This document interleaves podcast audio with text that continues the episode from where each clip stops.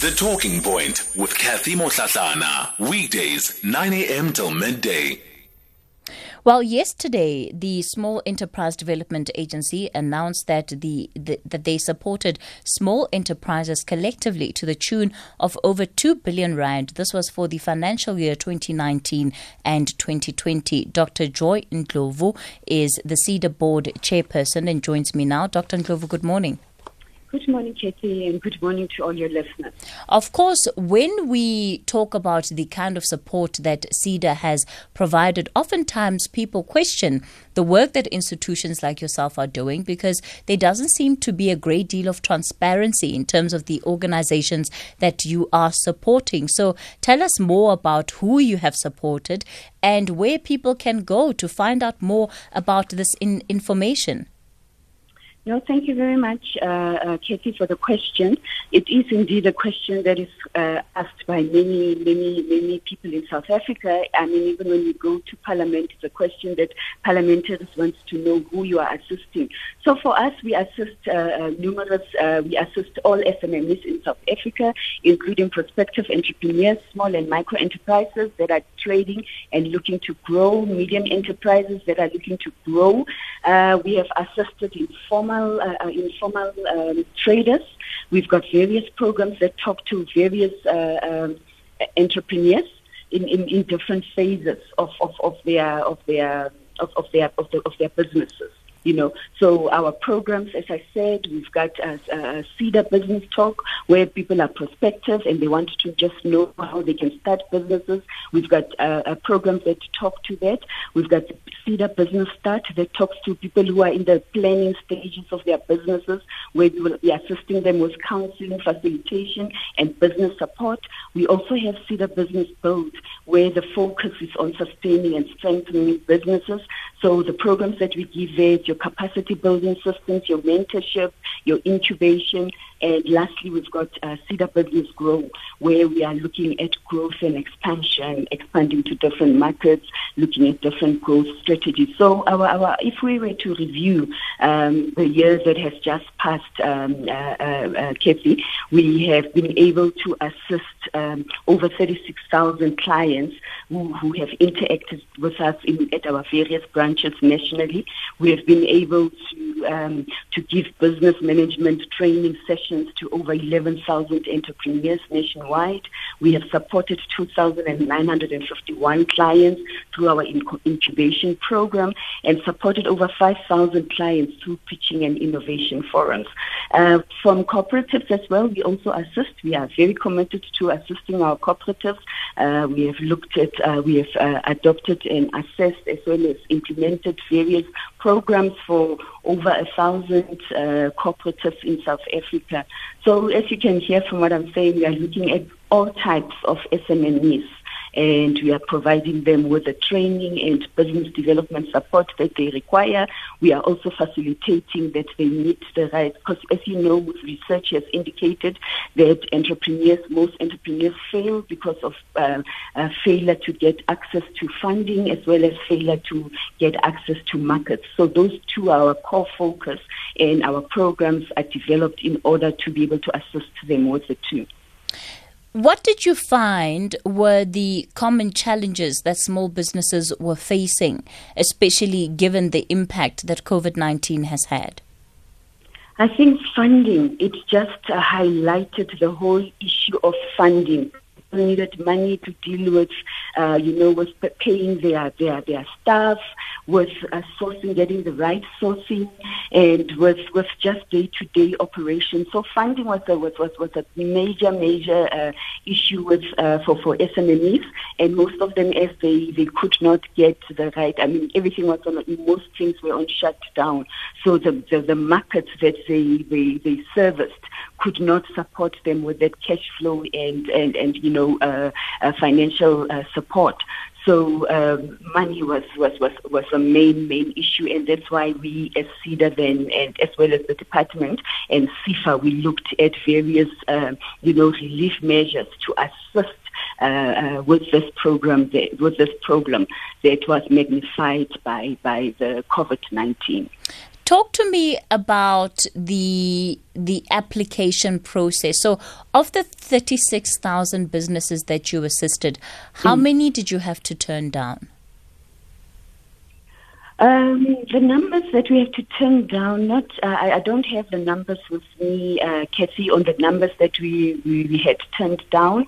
I would not, uh, if, if you're saying turning down. So, I mean, the overall application for assist, applications for assistance, do you have what that overall figure was from um, small businesses in the country, regardless of whether or not they were able to access this, this funding?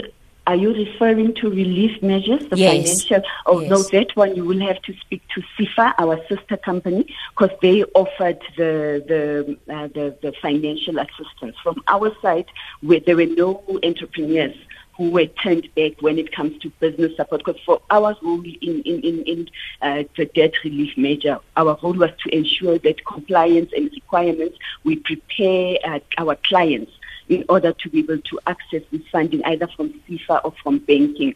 So all of them, we did not turn any one of those people away. But from, uh, I think from SEFA in the department, they have uh, they've uh, publicly announced uh, the numbers that they could assist. And uh, but unfortunately, I don't have it with me right now. So, so where will your focus for the 2021 financial year be?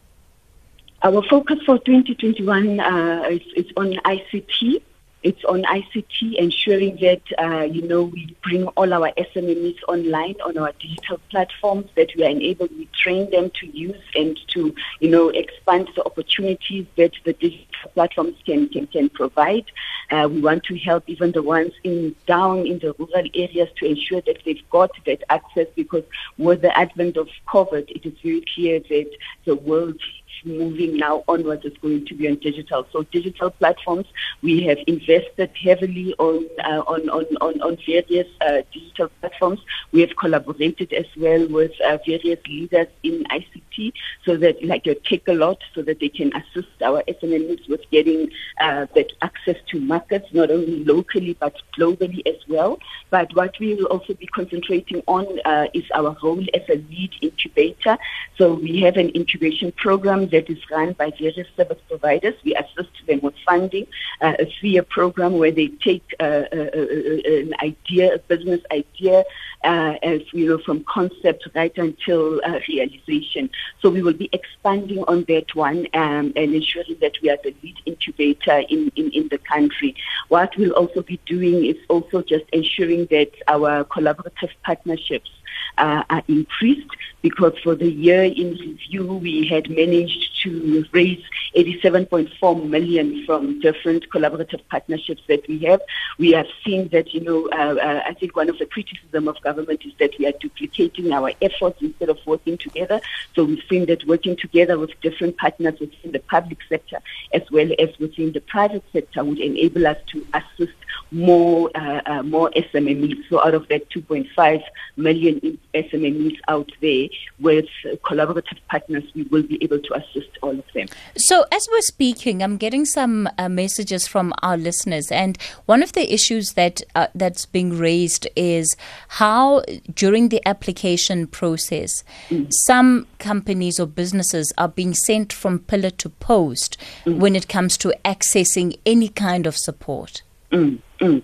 Um, if I can just quickly take you through what the application process should have Unfortunately, like. we don't have much time because I'll have to hand over to news. So if you can just keep it brief for me and, you know, if you can provide just perhaps a, a, a portal or somewhere where people that feel that they've been struggling just with mm. accessing the mechanisms that are available, uh, it, that, that might be more helpful. Yeah, all the applications had to go to SEFA because they are the funding agency. So they'll receive all the applications and conduct the initial screening. Those who did not meet the minimum qualifications, they were referred back to us as SEDA because that's the support that we provide. And we would then ensure that we, we prepare them to meet the minimum qualifications. Upon assisting them, we will then refer them back to SEFA. So the process should have been pretty easy, but getting the feedback, as, as you have just said, people seem to have lost between, but it was very easy. If you qualified, SEFA would assist you. If you did not qualify, you'd get to SEDA, and we will try and assist you and refer you back to SEFA, and they would then complete complete the whole application process and disburse the relief funding. So, what should people who haven't been able to access SEDA do? Those who say that your organization is the one that's sending them from pillar to post in terms of supporting them as businesses to be able to get back to SEFA? Yeah, what what we've been able, what we've been doing, uh, uh, Kathy, we've been uh, monitoring and tracking those complaints that we've received on our on our digital platforms, and we've been following up and trying to understand where the people got lost and linking them with the right people at SEFA. If they don't qualify, explaining it to them why why they could not uh, make uh, the funding. Uh, from our side as well, the, the our our calls, our, te- our call center, and people also go, they can go to our offices nationwide. We also have call locations with different municipalities, so they can go there so that we can follow it up and ensure that they get the assistance that they require. All right, we're going to have to leave it there for this morning. Dr. Joy Ndlovu is the SEDA board chairperson. It's just after 2 o'clock. I mean, it's just after 10 o'clock. Apologies for that. I'm seeing a lot of your messages and the complaints that um, you are raising when it comes to uh, your interactions with SEDA, I think we'll need to maybe plan a longer conversation with them to address some of these issues. Utsile Saku standing by.